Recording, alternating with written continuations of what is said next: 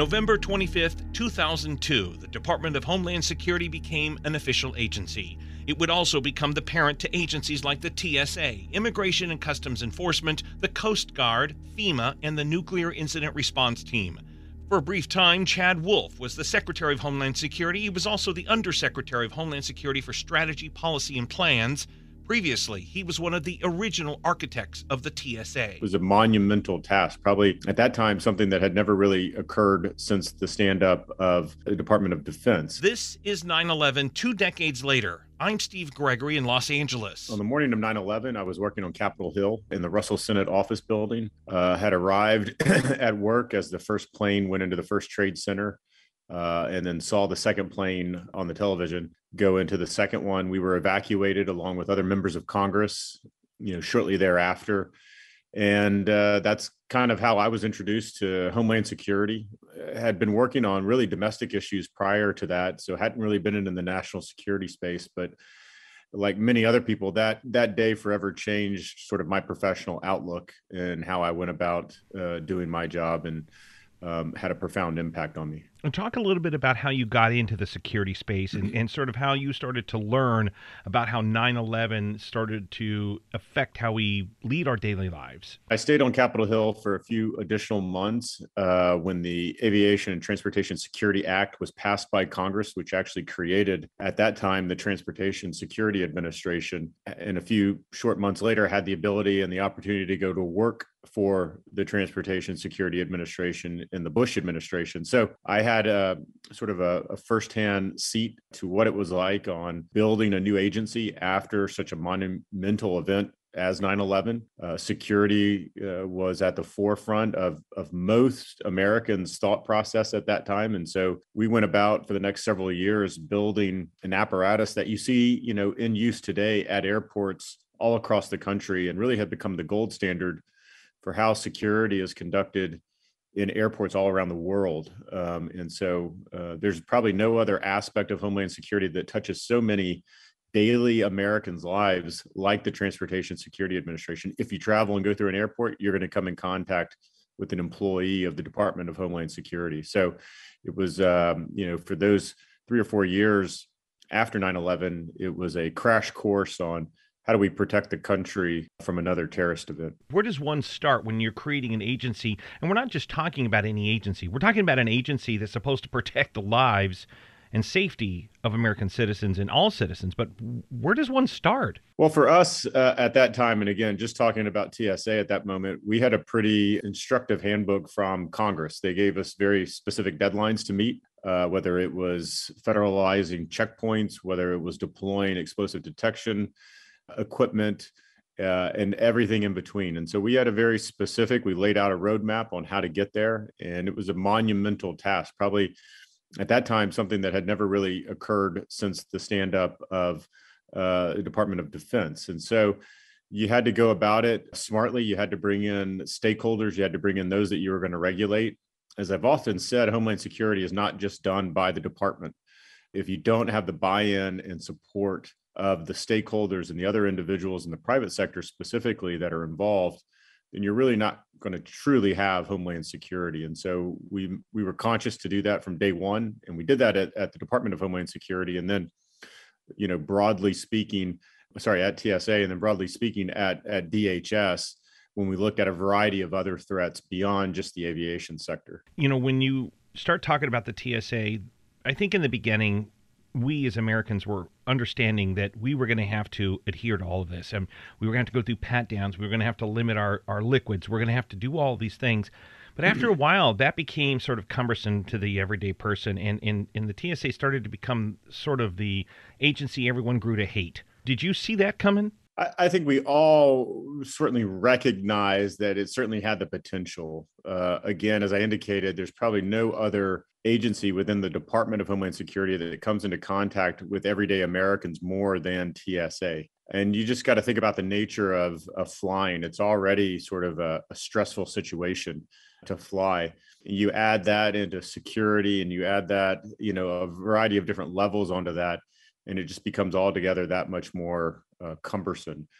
and then you add a workforce that you know con- congress you know only pays them so much and so um, you have a workforce that is constantly under stress some would say is constantly under uh, resourced and you, know you're going to have some some incidents that the media will love to blow out of proportion will love to you know only highlight when things go bad and that's what they do most and so i think over time TSA in some sense has been victimized by that. Really, the only thing that gets publicized a lot of cases is you know things that are perhaps things that they do bad. And what doesn't get showcased is all the things that they do right each and every day to keep our airways safe and secure. Is air travel safer now today because of the TSA? Oh, I would definitely say yes. From a from an aviation security standpoint, the enhancements uh, that TSA has done, both at the checkpoint, but check baggage, general aviation, a variety of different things that that TSA has done over the last you know twenty or some odd years, I think has certainly increased uh, the security of of the American people flying not only here domestically but internationally as well. Um, just the technology standards detection standards alone uh, has increased.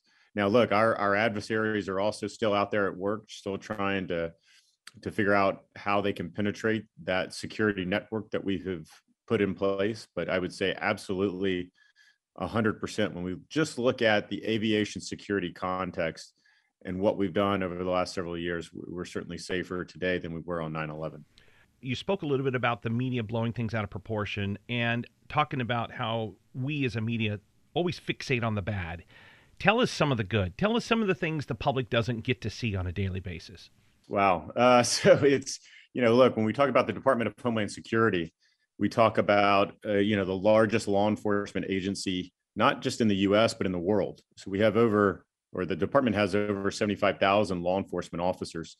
And those are folks, some of those folks are at TSA, some of those folks are at the US Border Patrol, CBP, ICE, which is Immigration and Customs Enforcement, Coast Guard. And so you have a huge network of law enforcement officers that are doing their various missions, all very different, but are coming together to protect the homeland at the end of the day. And a lot of that is not, again, reported on or advertised about how they do that, how they are investigating child smuggling rings, child exploitation, human trafficking on a daily basis, or how CBP is is con, you know uh, detecting and seizing immense amounts of drugs and other contraband along our borders.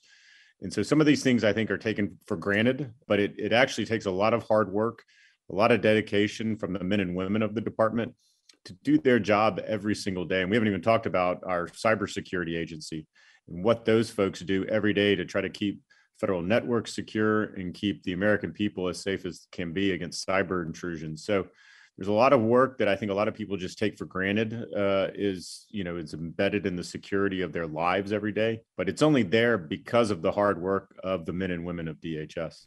You know, some would say that if you think about bringing all these agencies under one umbrella, because all these agencies obviously existed outside of it. You know, Immigration Customs Enforcement was, you know, that's that was more of an iteration of what Border Patrol and Customs, right? But you've got Coast Guard, you've got all these agencies you spoke about. Critics have said there was really no need to to, to create the Homeland Security or the TSA because, in fact, I was talking to a military expert the other day that said if we had just adopted the Israeli model, the Israeli security model, we wouldn't need the TSA. And then that the creation of DHS was just more bloated government. What would you say to that? Well, I've heard that. Uh, I've heard that as well, and I appreciate that viewpoint, particularly when we talk about the Israeli model of aviation security. I go back to they have one primary airport, Ben Gurion International Airport, that they have to protect, and so they can devote all their resources to that one airport. We have over 450 airports to protect in the United States, and so you're going to need a little different approach I've also heard about the Canadian approach, right, where you you regulate it instead of having it federalized. And I think that's a debate worth having. I'm not sure it's the right approach, but I think that model is probably going to be a little bit closer if you wanted to change the the nature in which we do aviation security a little bit closer to having it being more regulated by the federal government and actually conducted by private entities versus having it being totally federalized, which it is today talk about some of the things that just absolutely surprised and or shocked you when you started to work creating the TSA and, and, starting to see security on a global scale and what was going on? What were some of the things that shocked you about the creation of this agency? That's a great question. I think, you know, again, I think it was, you have to think back to the time period after 9 11. I think everyone was in a very different mindset than they are today. And there was a, an extreme focus on are we going to be hit again? Will there be another 9 11? I think over time, what one thing that surprised me was how quickly that faded and how quickly, you know, travelers really voiced their displeasure with being inconvenienced at the airport. And look, I can appreciate that. Um, you know, you want to make sure we're all very, very busy. And you want to make sure you get to your destination as quickly as possible, particularly for business travelers, because that's, you know, time is money, which I understand. But, you know, again, after that, after 9-11, security was continues to be a priority for the department. But r- really at that point in time, it was the overriding factor. We were doing everything we could to make sure that we didn't get hit again. And some would say that we overcompensated on the security front and not on the facilitation front. So I think that was one thing that surprised me pretty quickly after 9/11 was the attention span of the American people wanted to make sure that, you know, they got to their destination pretty quickly as quickly as possible. I would have thought that the overriding uh, concern at that time, particularly in, in 2002, 2003, would be to make sure that we didn't get hit again and to shore up that that aviation security that's not a criticism. Uh, that's just like I said, answer your question. It's more of a surprise than anything else. I am very curious if you could go back and do anything with this over again, what would it be?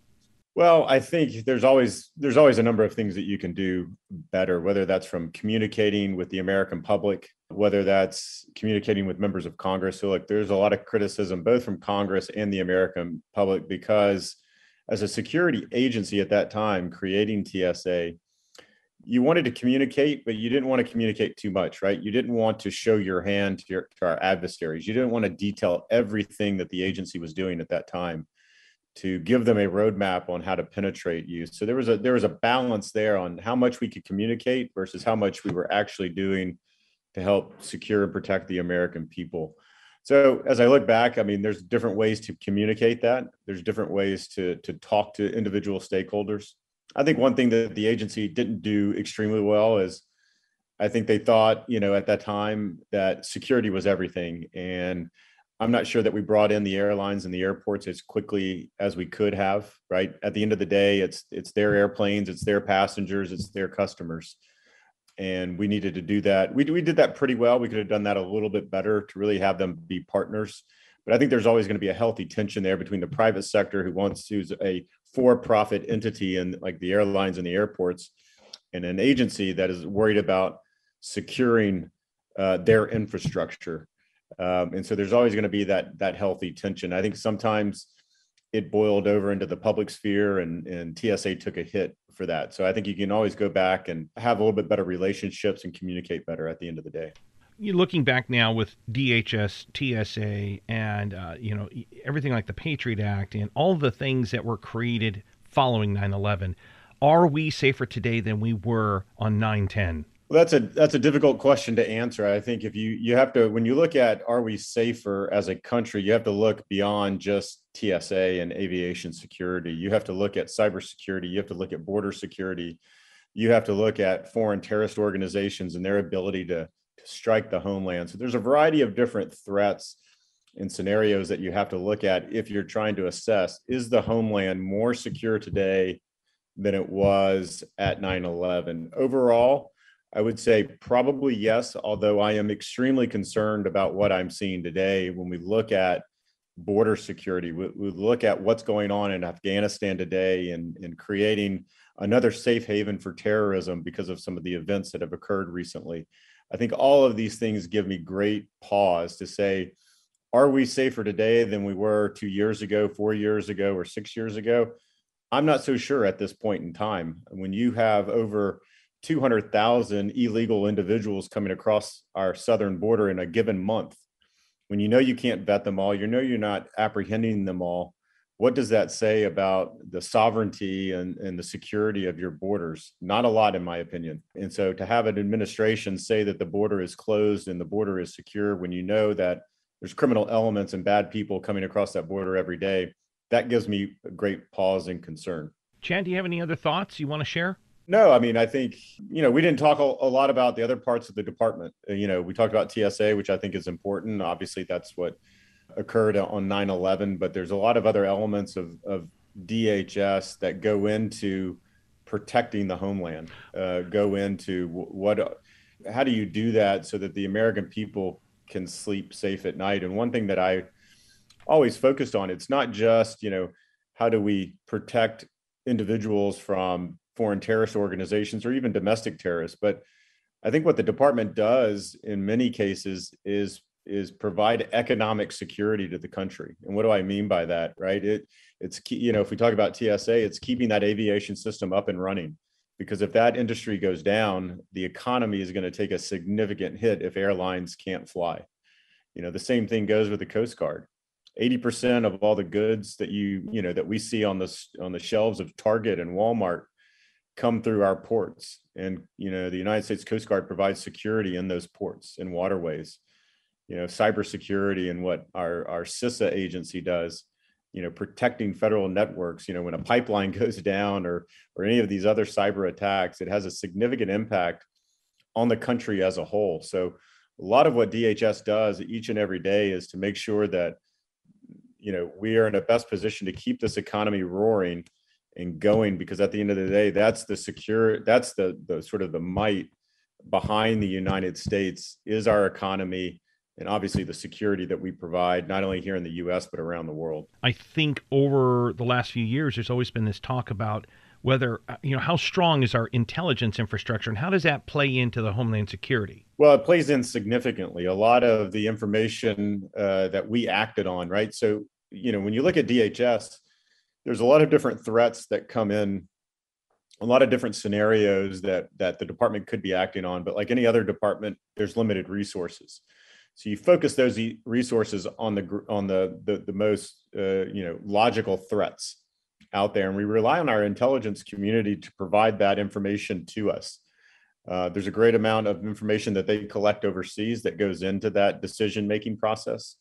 And so we are completely, you know, the department I would say is, you know, really, really reliant on on a lot of the intel collection that different parts of the intel community provide to the department so that we can make informed decisions that we can say look we we believe that the foreign terrorist threat is more you know severe and dire today than it was i'm not you know this is just an example but we we base that assessment off of information that we're getting from the intelligence community. So the department gets fed from the IC, the intelligence community, and then we make educated assessments based off of that information. So it's absolutely critical that the information that they pick up that's relevant to protecting the homeland gets shared with the department um, so that we can make informed decisions. We can make resource allocation decisions to go about and, and doing our job every day talk about baggage screening because that that is become a huge part of security. This is something that you know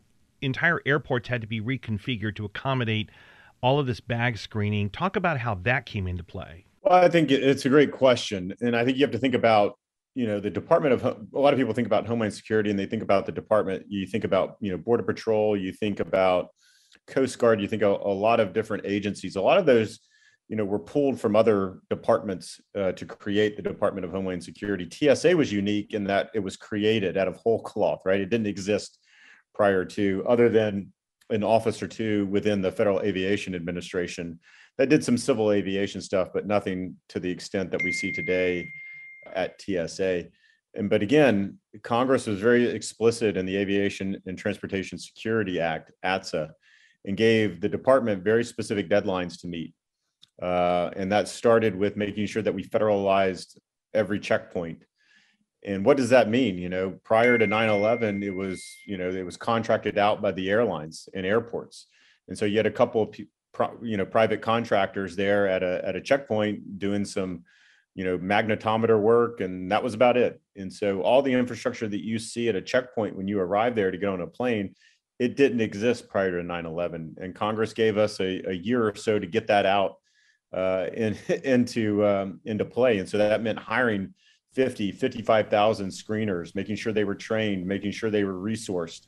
is a significant hurdle the next year, you know, making sure that we had explosive detection systems. So every bag that goes into the hull of an aircraft is screened for explosives, matching those bags with passengers that get on the airplane, which you didn't have to do prior to 9 11. So, all these different things that I think a lot of people take for granted over the last 20 years that just occur because of the security system that we have been put in place didn't occur prior to 9 11. And within a two year period, the folks at TSA and all the screeners and all the officers that were hired in a very rapid fashion, you know, got to work and created not only an agency, you're standing up an agency and the infrastructure of that agency, but you're also standing up the security apparatus, which is largely still intact that we see today. I mean, there's been improvements of technology over time, but a lot of that infrastructure still exists today. And just let me, you know, mention the technology again. Prior to 9 11, it was non-existent. It was an X-ray machine and a magnetometer, which was very, very basic. You could see that at basically any public building anywhere. Today, you have some very advanced technology at that checkpoint, scanning your bags for very small amounts of explosives. Uh, a lot of that research and development was in a nascent stage. Uh, it had to be accelerated, and it's you know, and it has been over the last decade or so. And so, again, the the amount of time and attention and energy to stand up an agency after a crisis like 9-11 i don't think can really be underestimated. It was a huge amount of work with a lot of specific deadlines written you know given to us by congress. Um, and it took a sort of a whole of government approach to get it done. You know what? I just happened to think about chad. What role did you guys play in cockpit security was that all FAA or was that you as well? No, that was TSA. And so when we looked at at you know the security of the cockpit of aircrafts, there's a couple of things that that come to mind. One was making sure that we reinforced those cockpit doors, which were not reinforced prior to 9/11. So we worked with the airlines and we worked with others to make sure that those doors were reinforced that were more difficult to breach. We also put in place, or I should say, Congress told us to put in place what we called the Federal Flight Deck Officer Program or the FFDO program, which allowed uh, pilots and those that sit in the, the cockpit of commercial aircraft to carry a firearm if they wanted to. It was sort of a voluntary program, but TSA trained them. You know, our usually our federal air marshals probably trained them uh, on how to do that. Um, and so, yes, there was a lot of work that went into the to the security of the aircraft. There's many what we what we called at the time, and I believe TSA still talks about layers of security, right? And the layers start as you book your ticket. You know, your name is run, a name check is done. You go through, you know, some complex algorithms to see if you're a bad person or have travel patterns like a bad person, things of that nature to security checks that occur as you arrive at the airport to security checks that occur as you arrive at the checkpoint to security checks that occur as you arrive at the gate. And if all of that fails and a bad person gets through all of that, then it becomes the the security of what's on that aircraft and whether it's the flight attendants being trained a certain way, whether that's an air marshal being on board or whether that's a cockpit door that's been reinforced or a pilot who has been enrolled in that program that carries a firearm, there's a variety of different layers that we sought to put in place so that if any one layer was breached, it wasn't, you know, the last layer of defense. We, we made sure we had redundant layers set up.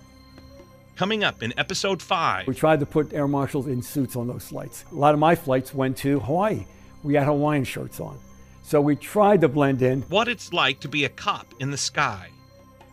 9 11, two decades later, is produced by Steve Gregory and Jacob Gonzalez and is a production of the KFI News Department for iHeartMedia Los Angeles and the iHeart Podcast Network. The views expressed are strictly those of the guests and not necessarily the hosts or employees of iHeartMedia.